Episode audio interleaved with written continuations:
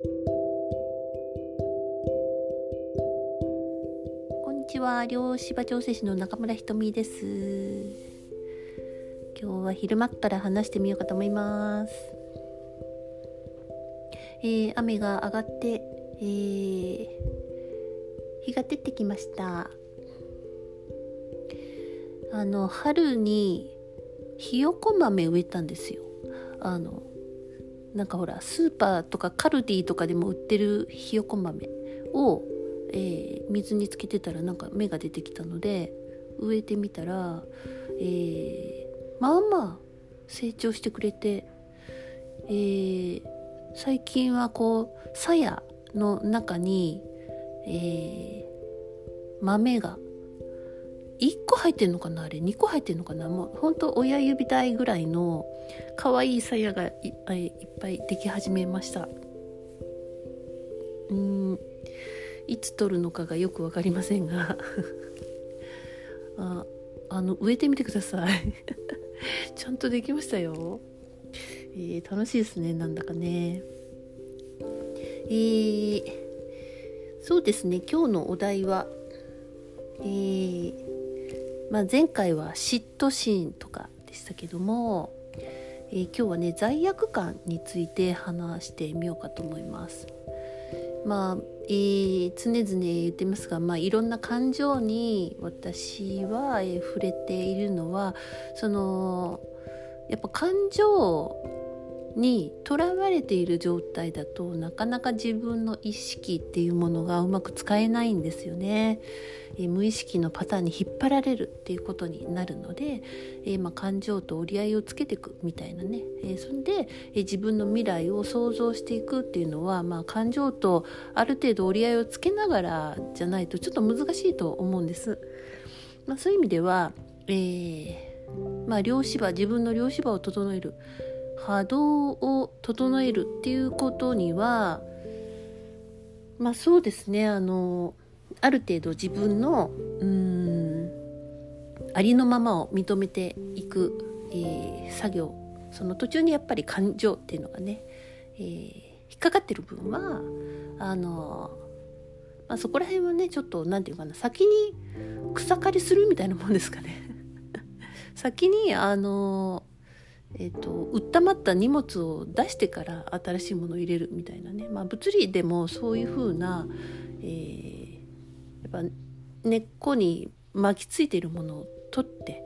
え、そしてまた新しい、え、状態になっていく、まあ、そのそれが波動が軽やかな状態になっていくと思うのでそれが創造性ということだと思うので、え、いろんな感情のことを、まあ、お話ししています。で自分の中にその感情があるかないか、え、あってはいけないんじゃなくてあないって思ってたものに気が付くための、え、こういうお話をしています。だから、えー、いいいい人ぶるのをもうやめる必要があるんですよね。もう散々私たちいい人ぶっていい子ちゃんぶって、えー、そんな私の中にあの汚いものはないとかね、えー、そんな感じで、えー、表面よく見せようとしましたけどもうこれは本当に自分の、えー、内側をうんちょっとうん方向方向フォーカスの方向を本当に自分の内側に向けて周りのままをね、えー、見ていくような時間にしてもらえればいいんじゃないかなと、えー、自分の闇も、えー、笑い飛ばすぐらいな えー、そういうのがねやっぱねすごい必要かなと思います。ということで今日ですねあのいろんな罪悪感を超えていくみたいな話をしようかと思ってます。えーそうですね。罪悪感ですよ。罪悪感はですねこれがこれがなかなかちょっと罪悪感をじゃあ手放しましょうかみたいな感じで、えー、いうワークがあったりとか、まあ、挑戦の中でも、えーと、罪悪感に対してとかって、えー、軽やかにはするんですけれどもこの罪悪感っていうのはですねとにかくいろんな場面でいろんな罪悪感をえバラエティに富んだ罪悪感を作り上げているんですね。えーまあ、無意識ですけれども、まあ、その、えーと、それでですねやっぱなかなかあのまだ罪悪感は私の中にあるわみたいなこの場面でまた出てきたわみたいな感じに、えー、あると思うんですけれどもそれはそのうん手放せてなかったわけではなくて、えー、バラエティに富んだものの、えー、まあ一部を手放したけれども非常にそのバラエティが富んだ罪悪感がまだあったっていうだけでねあのそこで、えー、やったのにダメじゃないかとかそういうふうにまたやるとそれまた罪悪感のるつぼだっていうことなんですよね。はい、だからあそっかまだあったなぐらいなじゃあ、えーと、もうこれを、えー、使わないために、まあ、手放そうみたいなね、まあ、そういう感覚で、えー、いればいいと思います。あのなんかね深刻にあの真剣に、えー、クソ真面目になくそうとしないことがすごく、えこういう感情と向き合う時はね大切なんじゃないかなと思います。えー、罪悪感どうでしょうね。えー、罪悪感ね意外とうーんまあ 闇なんですけどね闇なんですけどねこれね多分ねほとんど、みんなあるんじゃないですかね。まあ、日本人意外と罪悪感結構強いと思うんですよね。だってどうでしょうねあの海外に行った人はあのいろいろ行くと分かると思うんですけども日本人ほど「すいませんすいません」って謝ってる民族はいなくないですか？ねえ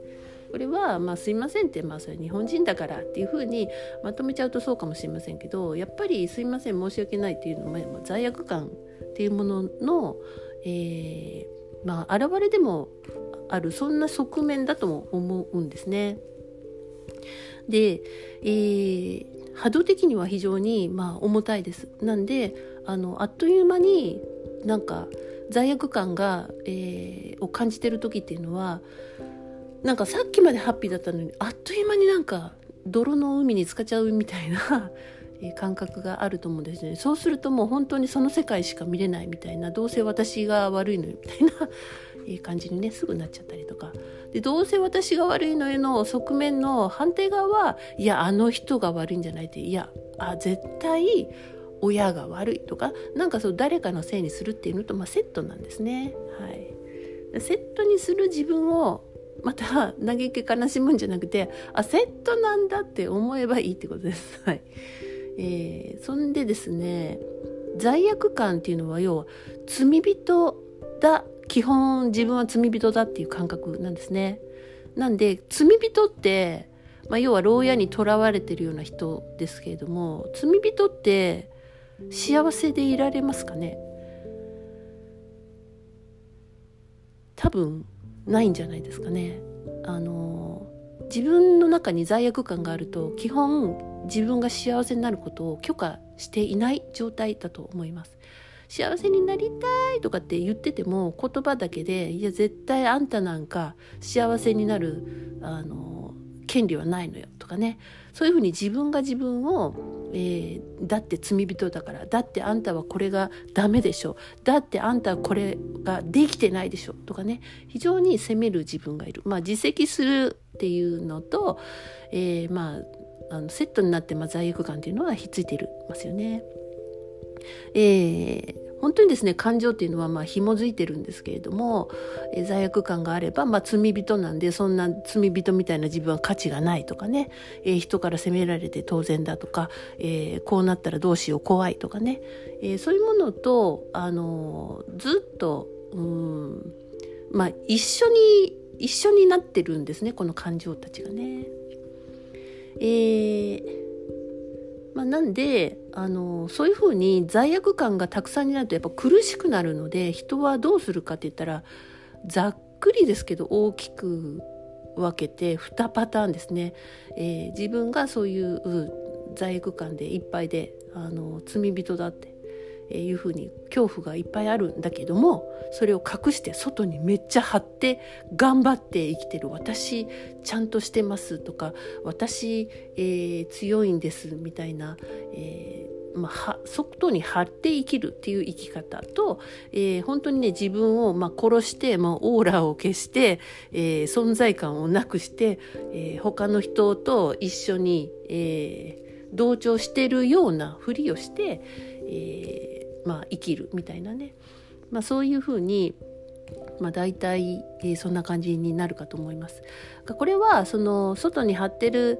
人もあの自分を殺して生きてる人も、まあ、持ってるものは根っこは同じだっていうことなんですね。それこれは表現の仕方が違うだけで、えー、どっちのどういうような、まあ、この他にもあると思いますけどこういうような表現を自分が選んでいるんだということを、えー、どうぞ理解してあげてください。え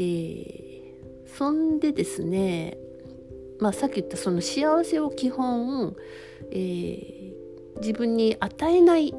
ていうことをやってるので、まあ、気持ちいいとか楽しいとかをあのダメダメそんなの感じちゃうみたいなのとかうまくいきだしていやそんなにうまくいくはずがないだって私は罪人だからみたいな感じになっちゃうんですよね。まあ、なんで、えー、いろんな場面でたびたび皆さんはこの罪悪感というものを採用している生きてきたと思うんですね。まあ、例えば家族でいたとしても、えーまあ、これ基本的になんで私たちはこんな罪悪感があるかっていうとあこれも一概には言いませんがやっぱりこう母親が幸せそうじゃなかったっていうところが一番大きいんじゃないかなと、えー、なんとなく思いますね。というのは、えー、子供の頃、えー、お母さんが、えー、とてもいつもうんなんか不機嫌だったとか、えー、喧嘩していた親親同士が喧嘩してたとかね、えー、それから病弱だったとかうん。まあ笑った顔見たことがないとかね、えー、なんかねあの私も本当そうだったんですよ。なんか幸せそうなところをほとんど見たことないなみたいな、えー、いつも揉めてたなみたいなね。でそれで、えーと、子供はどう思うかっていうとお母さんがハッピーだったら子供って基本ハッピーなんですよね。なんですけどやっぱり、えー、もともと喜びの存在で生まれてきた私たちですけどお母さんが元気がないお母さんが悲しそうだ、えー、自分の一番そばにいて、えー、いつも、え自分をあの世話してくれるえー、フォローしてくれる親がそういう状態だったら子供っていうのはそのそれだけでそれだけで非常に大きな罪悪感を作るってことなんです。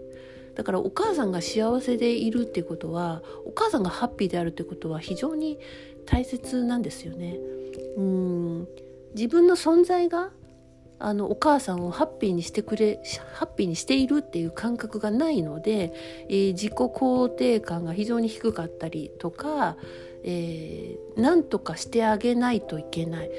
自分がこうだからお母さんは泣いてるんじゃないか。だこうだからお母さんの病気が治らないんじゃないか。とかね。そういうふうに、えー、なんか自分がいけないんじゃないか。みたいなものが、えーまあ、根付いてしまう。っていうことは多いんじゃないかなというふうには思います。なんで今ね子供さん育ててる、えー、ママたちは、まあ、どうしてもほら自分のことって最後になるじゃないですか。いろいろ。ね、全部まず子供のことそしてとりあえず夫のこととかね。そうすると自分のこと最後になっちゃうんですけどこれね優先順位をちょっと変えてみてください。お母さんがまず幸せになろうとかお母さんが子供と遊ぼうみたいな。子供を遊ばせるんじゃなくて私が遊ぼうみたいな。そういう感覚で、えー、いると非常にうん子供たちはね生き生きしてくると思うんですよね。でまあさっきのねあの続きですけどいろんな場面でたびたび罪悪感をねえー、私たちはまあ採用してきたんですよね。はい、なんで、えー、っとそういうあの、まあ、家族間とかでもあのそうですし例えば、えー、そういう根っこがあると、えー、職場に行ってもあ私があれをして、えー、あげないといけなかったのにとかこうしてあげればよかったのに私が悪いんだとか、うん、責任を取らないといけないのに私がやってないからだとかねちゃんとしてないからだ期待に応えてないからだとかなんかいろいろ自分が悪いんじゃないか方向に、えー、しか見れないくなっちゃうんですよね。えー、これはまあ友人関係でも恋人の関係でもあのあらゆるところで私が悪いんじゃないかっていう、えー、ところっていうのはね、えーまあ、育っていってるんですね。まあ、今の時代もそうですよね。マスクしてないといけないんじゃないか。みんなしてるからいけないんじゃないかとかね。あの、まあ、一応私もなんですけどね、えーと、スーパーとかはねマスクはしますけれどもうんなんか言われたくないっていうのは日本人は非常にえー、強いんだなってそこその責められたくないとかね。そういうものが非常に強くて今はもう仕方なくつけてるんじゃないかなと、えー、思いますね。あのもう海外とかでは本当もうあのマスクノーマスクになったところも多いんですけれどもそのやっぱこういう根っこの、うん、なんか罪人意識そしてそれを責めるような意識がある国はなかなかこれは難しいんじゃないのかなとも思いますね。えーまあ、あとはなんか人とこう揉めたくないとかいう人もいらっしゃいますよね。あのだからまあなんていうかな人の意見に合わせるとか、えー、自分の意見を言わないとかって言いますけどそれはもう揉めたくなくてじゃあそれは自分が押し黙ったことで平和かっていうと全然自分の中は平和じゃないっていうことですね。えー、その押し黙った抑圧したものっていうのは溜まっているっていうことなんです。そうするとその、えー、自分が自ら犠牲的になったり自分の言うことを表現をしないということで、えー、自分に対しての怒りが非常に大きくなるんですね。そうすると、えーえー、表現をしている人に対して怒りが出てきたりとか、えー、犠牲的にならない人に対してなんで犠牲的にならないのみたいなその価値観を押し付けるような形になってしまう。まあ、これがだからなんていうかな頑張あの我慢してる人は、えー、人に我慢を強いるみたいな、えーまあ、こういうのも非常に風潮としてはあるのかなとでもこういうものをね本当に超えていく必要があるんですね。えー、そうですねまあいろんな感じで罪悪感、えー、話してきますけど例えばじゃあ相手が嫌いだとか相手を見るのが辛いっていう場合も、まあ、これ罪悪感隠れてたりします。例えばその病気になった親とかですね、えー、まあ子供とか、えー、そペットだとかそれからまあ、例えば子供がまが引きこもっているだとか障害を持っているとか、えー、非常に何て言うかなまあ、子供に限らずその失敗したとかね、えーまあ、そういう人を見るっていうのが、まあ辛かったりしますよね。でそれはなんか自分がちゃんとやってあげてられてなかったから親がこうなったんじゃないかとか子供がこうなったんじゃないかとかこの人失敗したんじゃないかとか、えー、そういうふうにそれはあの相手の出来事のようで実は自分の中の罪悪感を非常に刺激されるので、えー、その相手を見るのが辛かったりなんかもうもう嫌いになっちゃったりとかね、えー、私だってこんだけやったのにみたいなあの私を責めないでみたいな感じで、えー、お互いのこう罪悪感を刺激することになるので、えー、非常に、えー、苛立ちやなんかうんまあ、悲しみやねいろいろ出てくると思います、まあ、だけどこういうものっていうのはこれが表面化することで自分の中の罪悪感に気がついてね、えー、罪悪感ってもういらないよ罪悪感をなくした状態で、えー、見てみると世の中はまた違って見えるんだよっていうメッセージでもあるんだと思います。えー、罪悪感どうでしょうか？皆さんの中にあのあるなっていう方もいらっしゃると思います。はい、もう私ももう最あのすごい罪悪感だらけだったのでやっぱ罪悪感持ってる状態で、えー、例えばねうちのうちの親父親とかは結構そのペットに対してなんかすごい雑な扱いをしてたんですよね。あのもうぶっ殺すぞぐらいな感じであのなんか利用するみたいな、まあ、その村全体がなんかそんな感じだったりしても時代がそうだったのかもしれませんけれどもだからなんかあのペットを飼うっていうこと自体にこう罪悪感があってで私は今あの飼わ飼わなきゃいけない状況に、えー、なっててあのもう数年でもうん、いなくなったり戻ってきたりしてる猫ちゃんがいるんですけれどもそれはそのその猫を見るとなんとなく自分の中の罪悪感が刺激されてるっていうのがよく分かってそれはその親の態度を見ててなんかそれがすごい違和感があってでそれをそのまんま自分が、えー、その共鳴馬を持っているでその状態で、えー、見るからなんだっていうのが分かって、えー、自分の中の、え罪悪感を手放していくとその全然見え方が違ってくるっていうのをね、え経験しました。だからそのそのためにあの現れてくれたのかもしれませんしっていうふうに思えるようになってきたんですねだから現状は全く変わらなくても自分のその感情の中感情の、うん、ことがちょっと理解できて、えー、それを、えー、波動を修正すると